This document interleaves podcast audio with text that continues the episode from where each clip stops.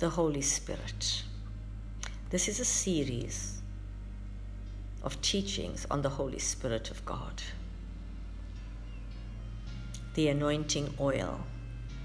Now, in the Old Testament, the anointing was carried out by using oil literal, physical oil.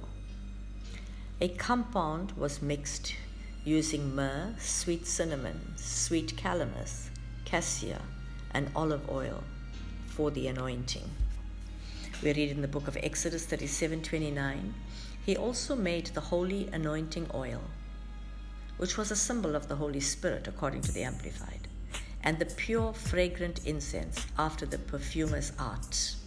Exodus 30, 22 to 32 tells us, Moreover, the Lord spake unto Moses, saying, Take unto the three principal spices of pure myrrh, 500 shekels, and of sweet cinnamon, half so much, even 250 shekels, and of sweet calamus, 250 shekels, and of cassia, 500 shekels, after the shekel of the sanctuary, and of oil, olive, a hin. And thou shalt make it an oil of holy ointment, an ointment compound, after the art of the apothecary. It shall be a holy anointing oil, and thou shalt anoint the tabernacle of the congregation therewith, and the ark of the testimony, and the table, and all the vessels, and the candlestick, and his vessels, and the altar of incense, and the altar of burnt offering, with all his vessels, and the laver, and his foot and thou shalt sanctify them, that they may be most holy. Whatsoever touches them shall be holy. And thou shalt anoint Aaron and his sons, and consecrate them. And they shall minister unto me in the priest's office. And thou shalt speak unto the children of Israel, saying, This shall be a holy anointing oil unto me throughout your generations. Upon man's flesh shall it not be poured neither shall you make any other like it after the composition of it. It is holy, and it shall be holy unto you. Now, it is interesting to note that in order to compound the anointing oil, firstly, there were different ingredients that were needed. And those ingredients were myrrh, sweet cinnamon, calamus, cassia, and olive oil five different ingredients had to be mixed. Secondly, everything in the tabernacle, all of the artifacts, all of the objects, had to be anointed with this oil. And then all the ministers, Aaron and his sons, set aside in the priest's office, had to be anointed with this oil before they can be involved in any form of ministry. But there was a warning also that one could not make a similar composition, a similar concoction of the various ingredients to form this anointing oil for ordinary use. It should not be used on common flesh, in other words, just upon anyone, because it was set aside for a holy purpose. Now, these spices that were used, first of all, were principal spices. The word principal is first, chief, or head spices. Very important spices. The myrrh. It was bitter, but the true meaning means distilling in drops, much like doctrine that is distilled, meaning to drip or to trickle, purify, refine, filter, treat, or process. So, to extract the most important aspects, it is a resin or a gum, white or yellowish globules, or tears, like sap, a substance that comes out of cuts in the bark. Very interesting. Cinnamon means to stand erect. It is got from the inner bark of the tree. This bark is broken Calamus is a reed or a measuring rod, a shaft of the candle stand, or the shoulder joint. It's cane or reed like plant that is cut and dried and ground like powder. Cassia means to bend the body or to bow the head. It is also got from the inside of the bark of the cassia plant. The leaves are broken. Olive oil, the root of this word, means brightness or prominent. It refers to the liquid that is gotten from the crushing of olives. Olive oil has always been re- regarded as liquid gold. Now, all of these compounds, principal spices, had to be extracted by piercing the bark of a tree to extract the sap from the heart of the tree, which is inside, to collect the drippings from the tree that usually releases the liquid in the early hours of the morning, to break in pieces the bark of a tree and grind like powder, the breaking of leaves into tiny pieces, and all these had to be mixed with olive oil, which came as a result of the crushing of olives. So there is a piercing, a dripping, a breaking, a crushing, and a grinding. Reminds us so much of one who went through this himself to release the anointing to us, the Lord Jesus Christ. It's no wonder sometimes in our brokenness, in our crushing, in our pain, in our dripping tears in the early hours of the morning, in our grinding, we actually become recipients of the anointing for a purpose. The Song of Songs, chapter 4, from reading from verses 12 to 16, tells us A garden enclosed is my sister, my spouse, a spring shut up, a fountain sealed. Thy plants are an orchard of pomegranates with pleasant fruits camphire with spikenard, spikenard and saffron, calamus and cinnamon, with all trees of frankincense, myrrh and aloes, with all the chief spices. Fountain of gardens, a well of living waters, and streams from Lebanon. Awake, O north wind, and come, thou south, blow upon my garden, that the spices thereof may flow out. Let my beloved come into his garden and eat his pleasant fruits. This was figurative of the Holy Spirit who was to come. Once the Holy Spirit came, there was no need to use oil for the anointing. Very clearly, here was a typical garden full of plants, and these plants were all used for the anointing oil. So the beloved of the writer of the Song of Songs was regarded as a garden herself. And because her garden was closed up, she was a fountain that was sealed and a spring that was shut up. The Bible tells us in verse 16 that there was a cry from her for the north wind to awake and come south, from above to below, to blow over the garden, that the spices thereof may flow out. And let my beloved come into his garden and eat his pleasant fruit.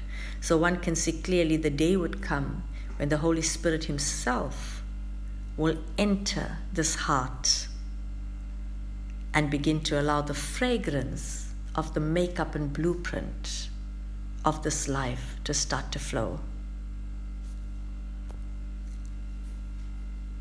The seven radiations of the Spirit of God.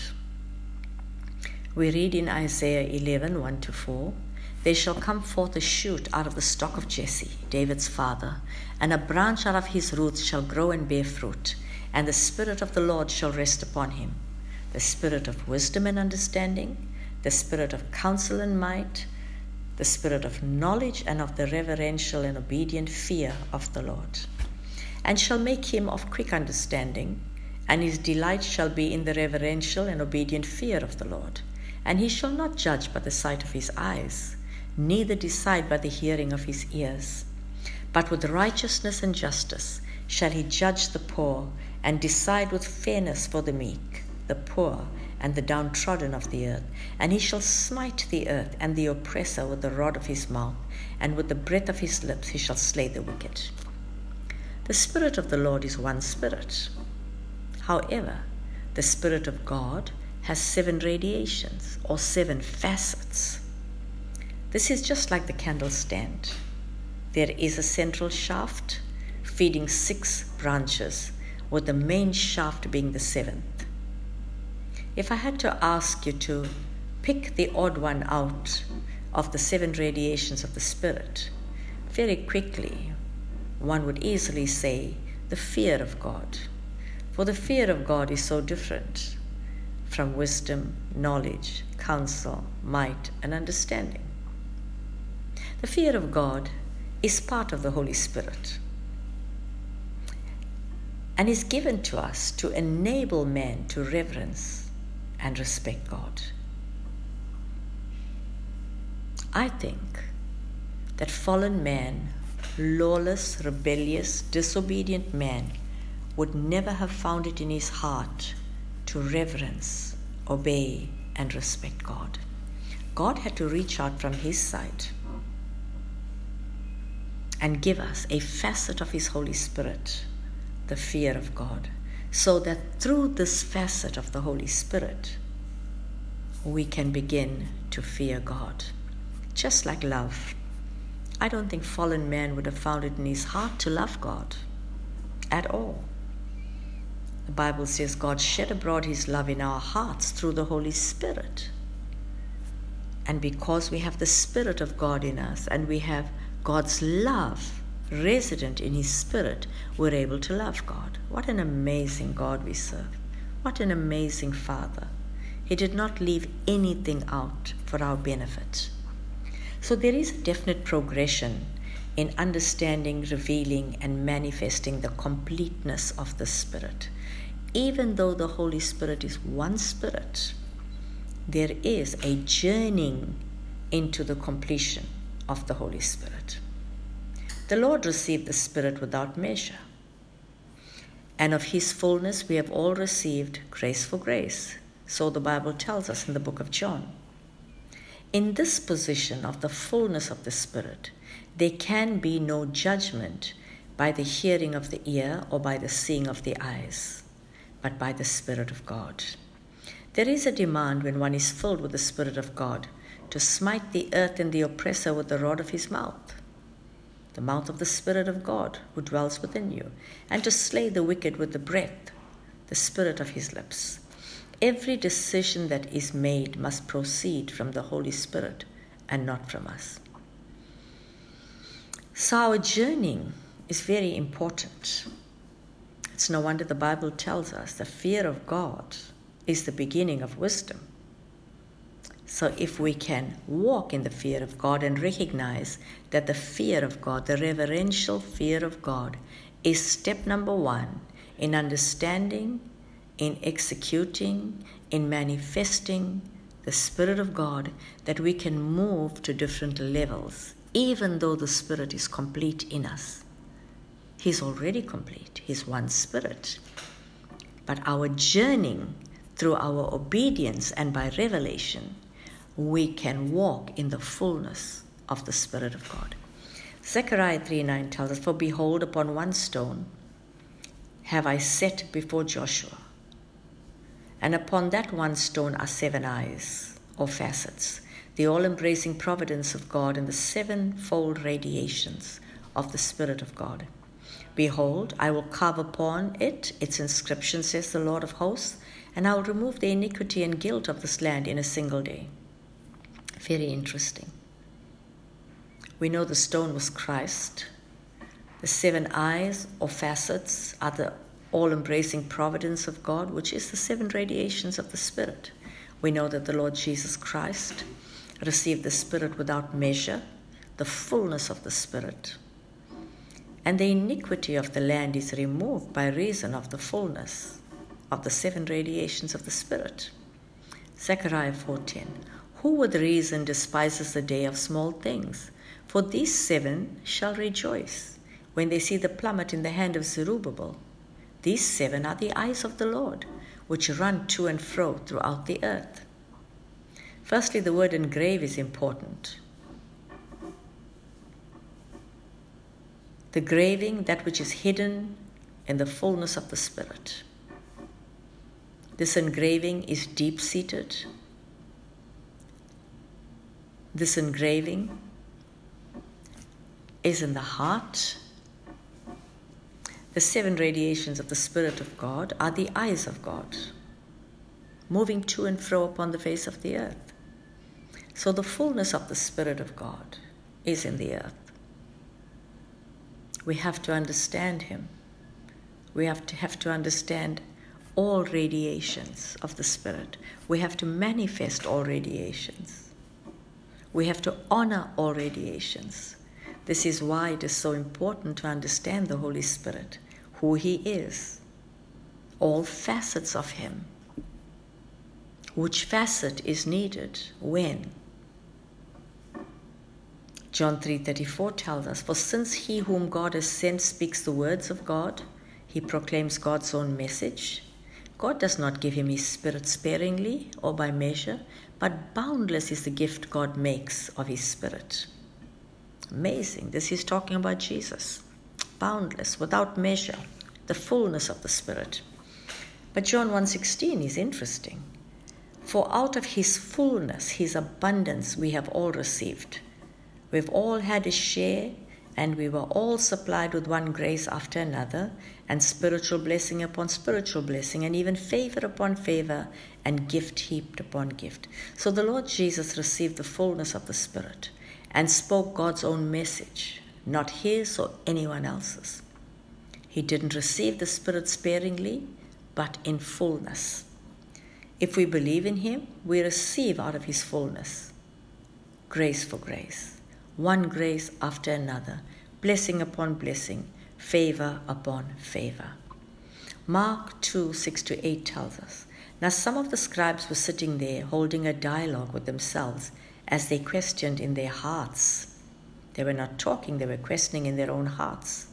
Why does this man talk like this? He is blaspheming. Who can forgive sins, remove guilt, and remit the penalty, and bestow righteousness instead except God alone. And at once, Jesus, becoming fully aware in his spirit that they thus debated within themselves, said to them, Why do you argue, debate, reason about all of this in your hearts?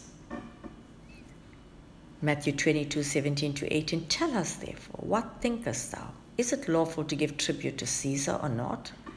But Jesus perceived their wickedness, and he said, Why tempt me, you hypocrites? John 6:15 says, When Jesus therefore perceived that they would come and take him by force to make him a king, he departed again into a mountain himself alone. John 4:33 to 34.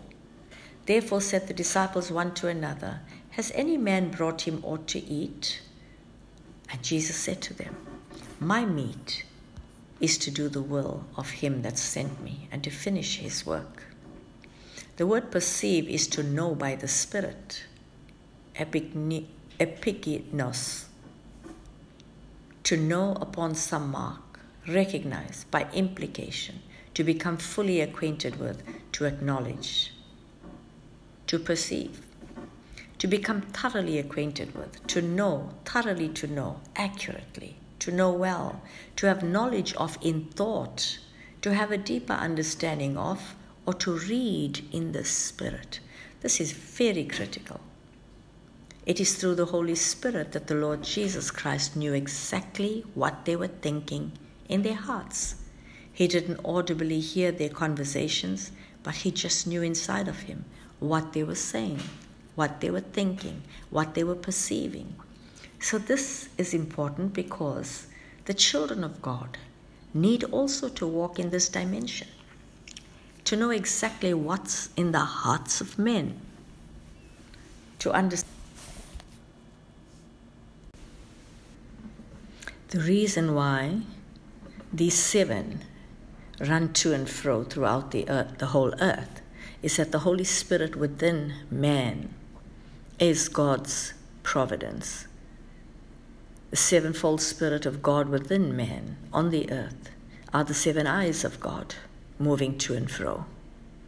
Hence, the necessity of exposure. The hearts of men are exposed.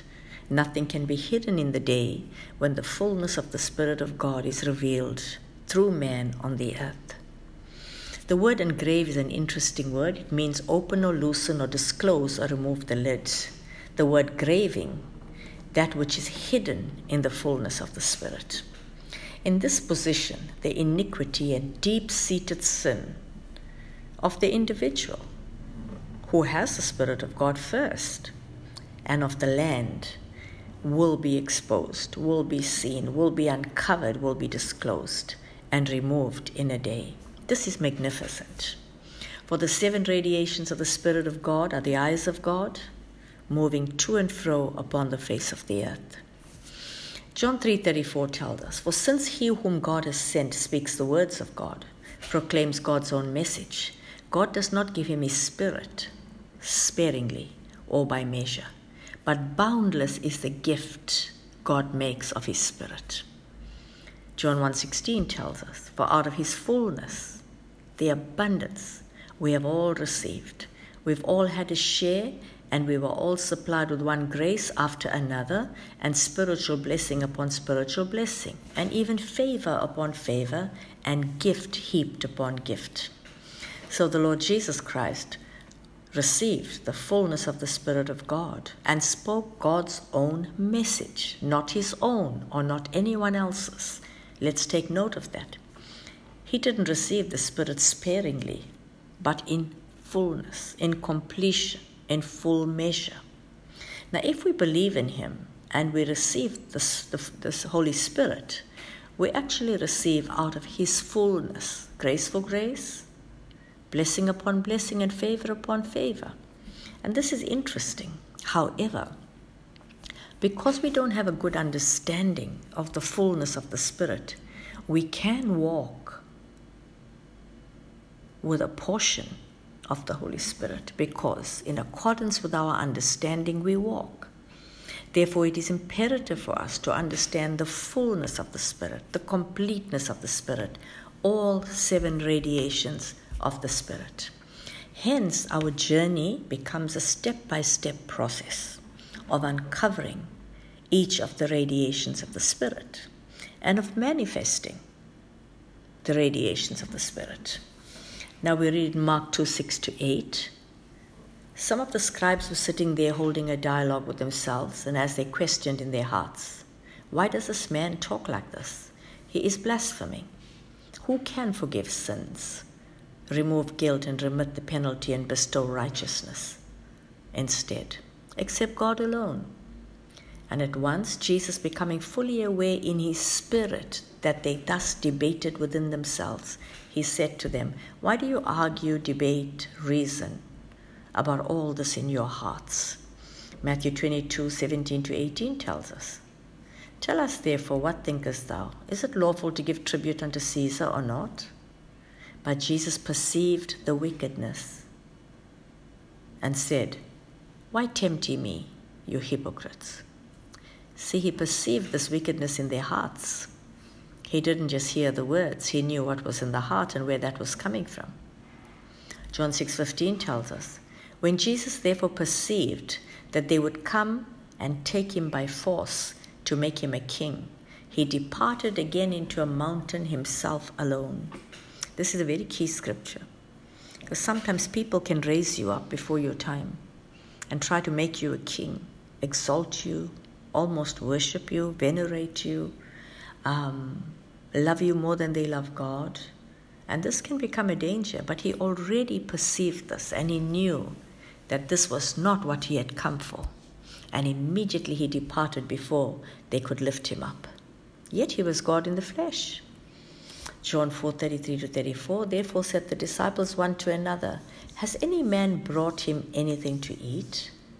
Jesus said to them, My meat is to do the will of him that sent me and to finish his work. Now, the word perceive is to know by the Spirit. Epigenos, to know upon some mark, to recognize by implication, to become fully acquainted with, to acknowledge. To know, to perceive. To become thoroughly acquainted with. To know thoroughly, to know accurately, to know well.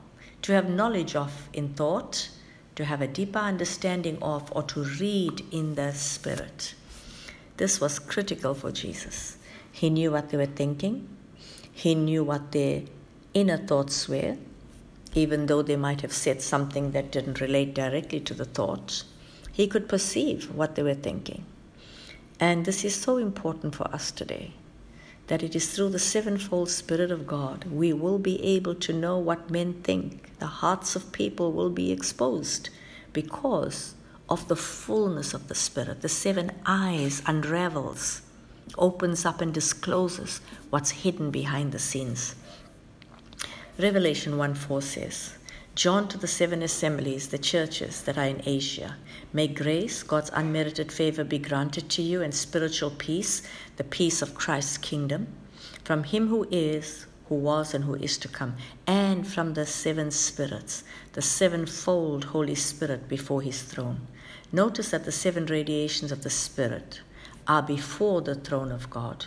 Therefore, before any form of rulership and dominion, there is a necessity of uncovering, understanding, manifesting the sevenfold Spirit of God. It will not happen outside of the fullness of the Spirit. Revelation 1 11 to 17, saying, I am the Alpha and the Omega, the first and the last. Write promptly what you see, your vision, in a book.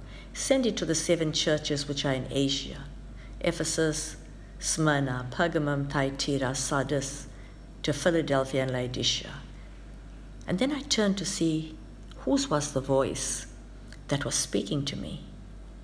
And on turning, I saw seven golden lampstands and in the midst of the lampstand one like the Son of Man, clothed with a robe which reached his feet, and with a girdle of gold about his breast. His head and his hair were white like wool, as white as snow, and his eyes flashed like the flames of fire. His feet glowed like burnished bright bronze, as it is refined in a furnace, and his voice was like the sound of many waters. In his right hand he held the seven stars, and from his mouth there came forth a sharp two edged sword. His face was like the sun shining in full power at midday, and when I saw him, I fell at his feet as if dead. But he laid his right hand on me and said, Do not be afraid. I am the first and the last. The declaration of the image of God is Alpha and Omega. This means that He is the final authority. Nothing can be entered into. He is the beginning, the end, the first, the last. Now, John turned to see the voice. Therefore, we have to see the word manifest. Until there's a manifestation of the word, it means the word has not become flesh.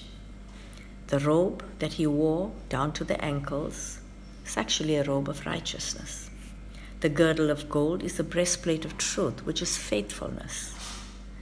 And he was dressed also with holiness, which is the seven radiations of the Spirit. His hair was as white as wool, which is wisdom, the spirit of wisdom. He had a double edged sword in his hand, or came out of his mouth, which is counsel.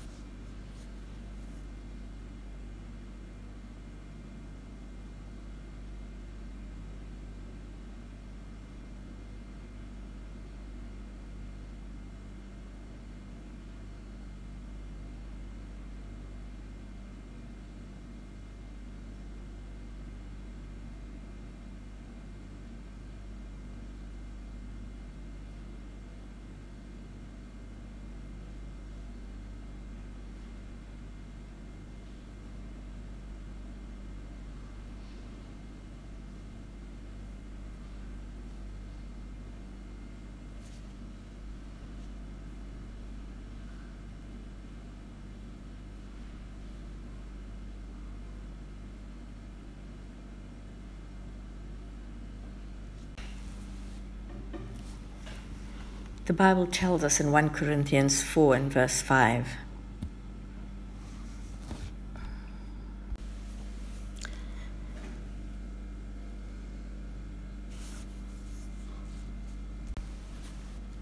His voice was the voice of many waters, which is knowledge. Knowledge of the glory of God shall cover the earth like the waters cover the sea. The seven stars speak of the spirit of might because he was able to uphold the seven churches in his right hand. His feet were burnt even like bronze, shows that he walked with the fear of God and his eyes were like flames of fire, which speaks of the spirit of understanding. So we will continue with this teaching next time.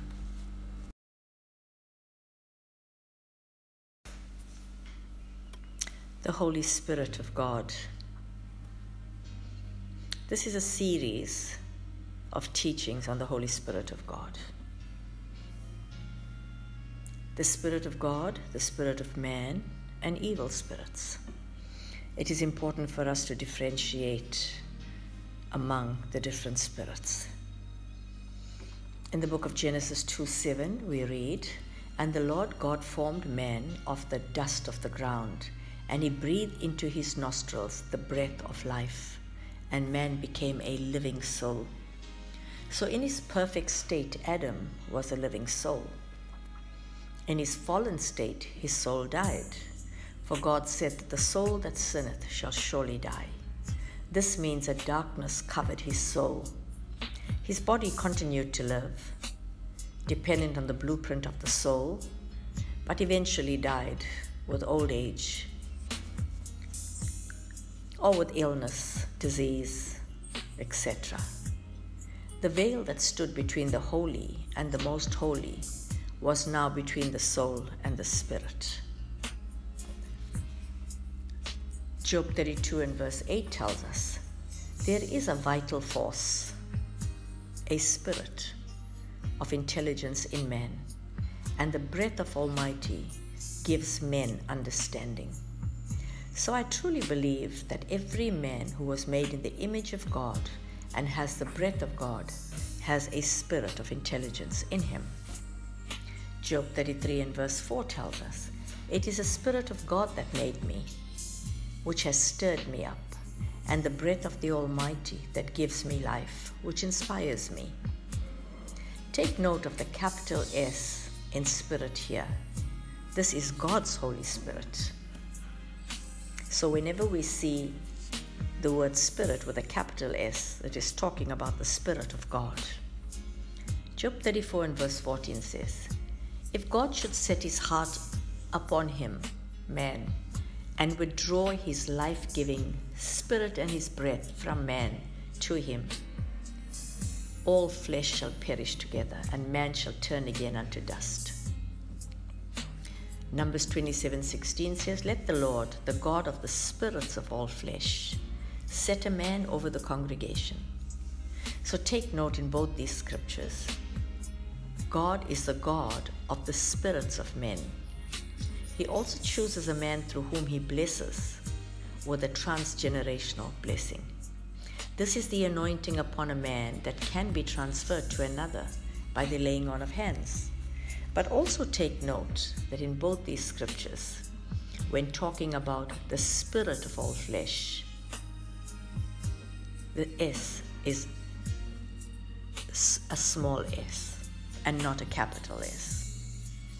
Ezekiel 11:19 tells us, "And I will give them one heart, and I will put a new spirit within you, and I will take the stony heart out of your flesh, and will give them a heart of flesh."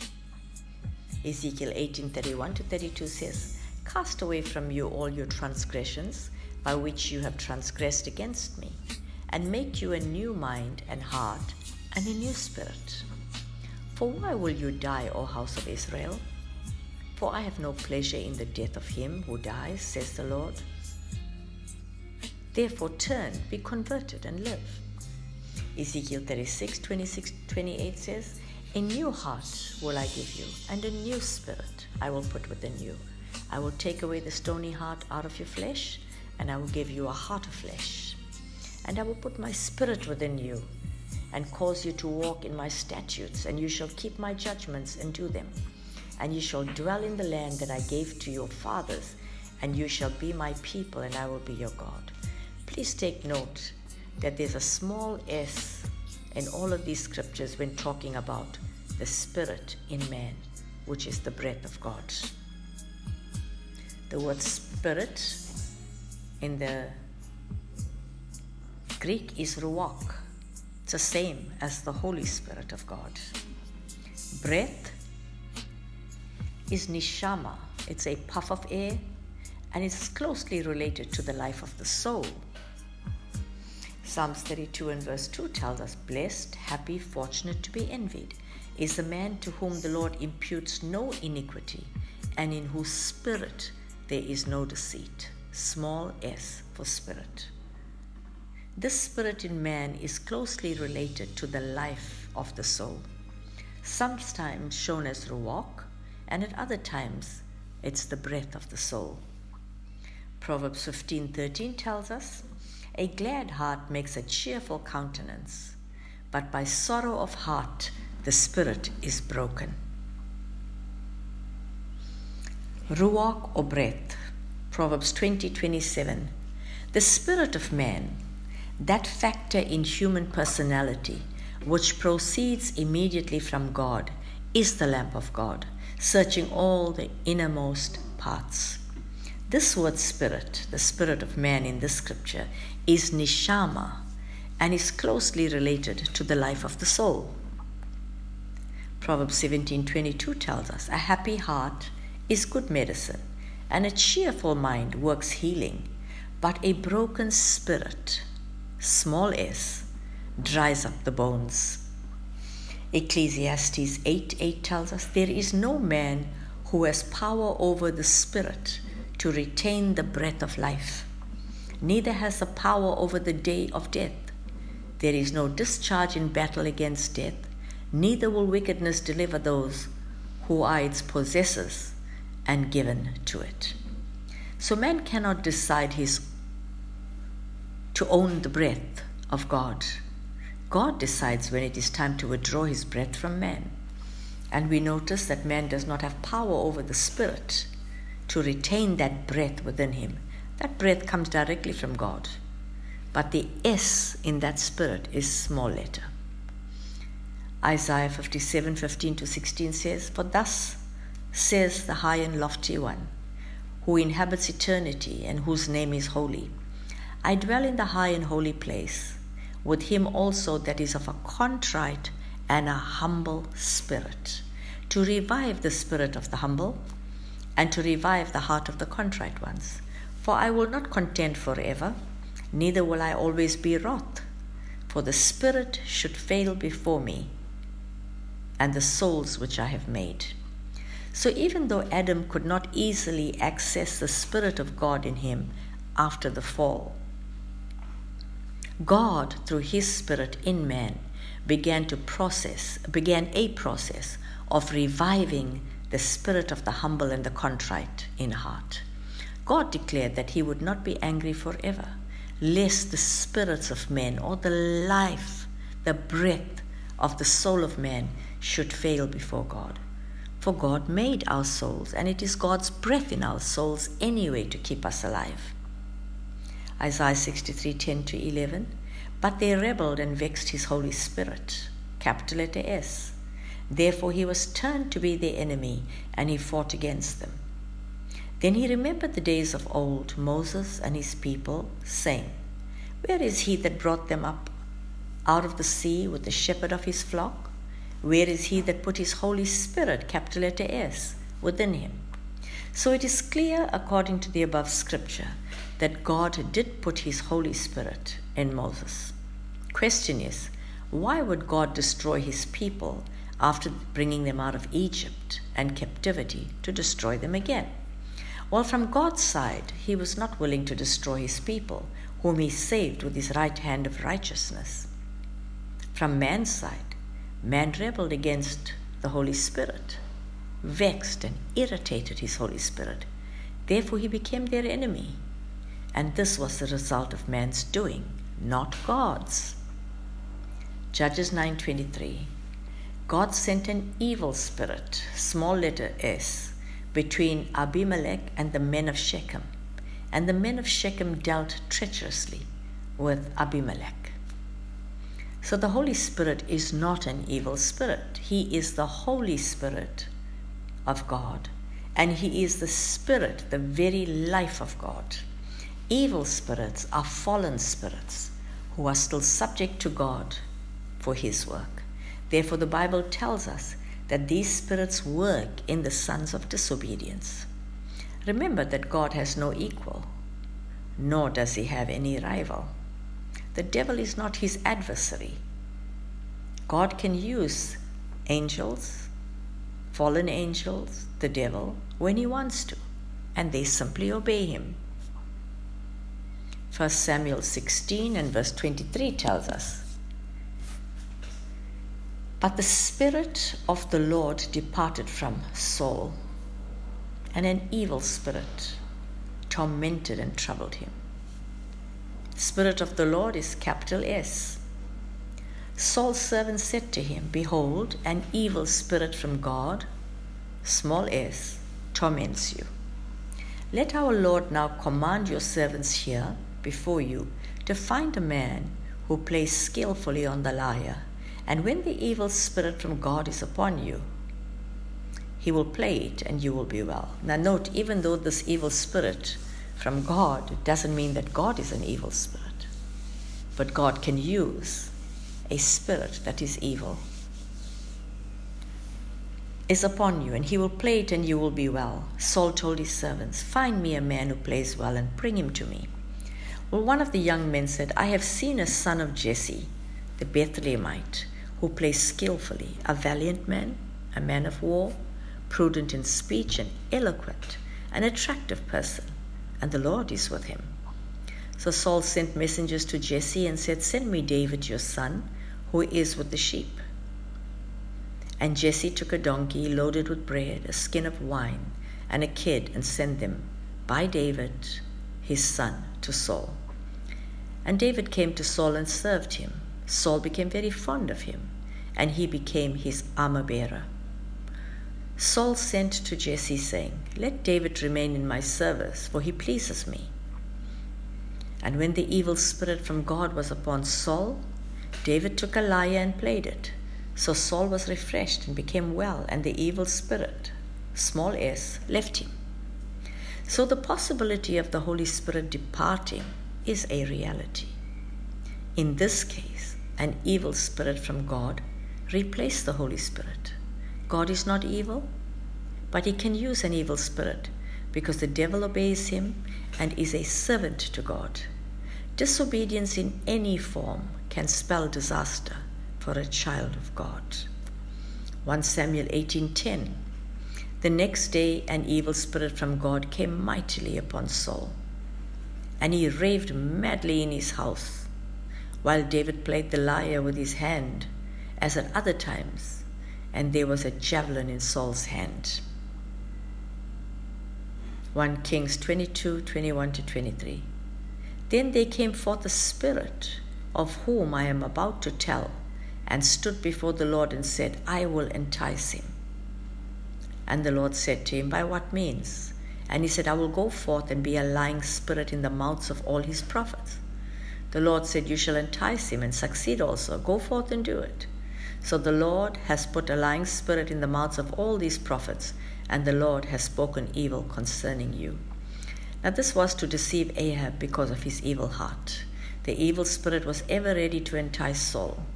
The devil will do anything to cause the children of God to rebel just like himself against God. Then he can accuse them and bring a penalty on them.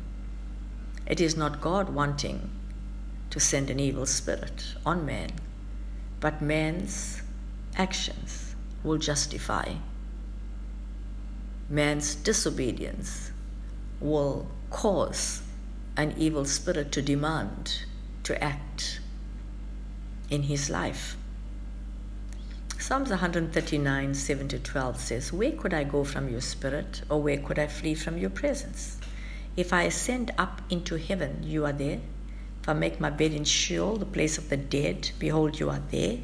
If I take the wings of the morning or dwell in the uttermost parts of the sea, even there shall your hand lead me, and your right hand shall hold me. If I say, Surely the darkness shall cover me, and the night shall be the only light about me, even the darkness hides nothing from you. But the night shines as the day. The darkness and the light are both alike to you. Notice a capital S for the Spirit of God. This is the very presence of God. Take note that the presence and Spirit of God is not restricted to heaven. God's Spirit is also in the place of the dead, in the sea, even in the darkness. One can never hide from the Spirit of God. He will find you out. This also tells us that the devil and hell are not hidden from God either. Therefore, if the Spirit of God dwells within us, we can walk in absolute victory over the forces of darkness and over everything this world metes out to us. Holy Spirit is really our victory. The Holy Spirit is the key to a successful life. The Holy Spirit is the Spirit of God dwelling in us to take us on a journey to completion and perfection in Christ.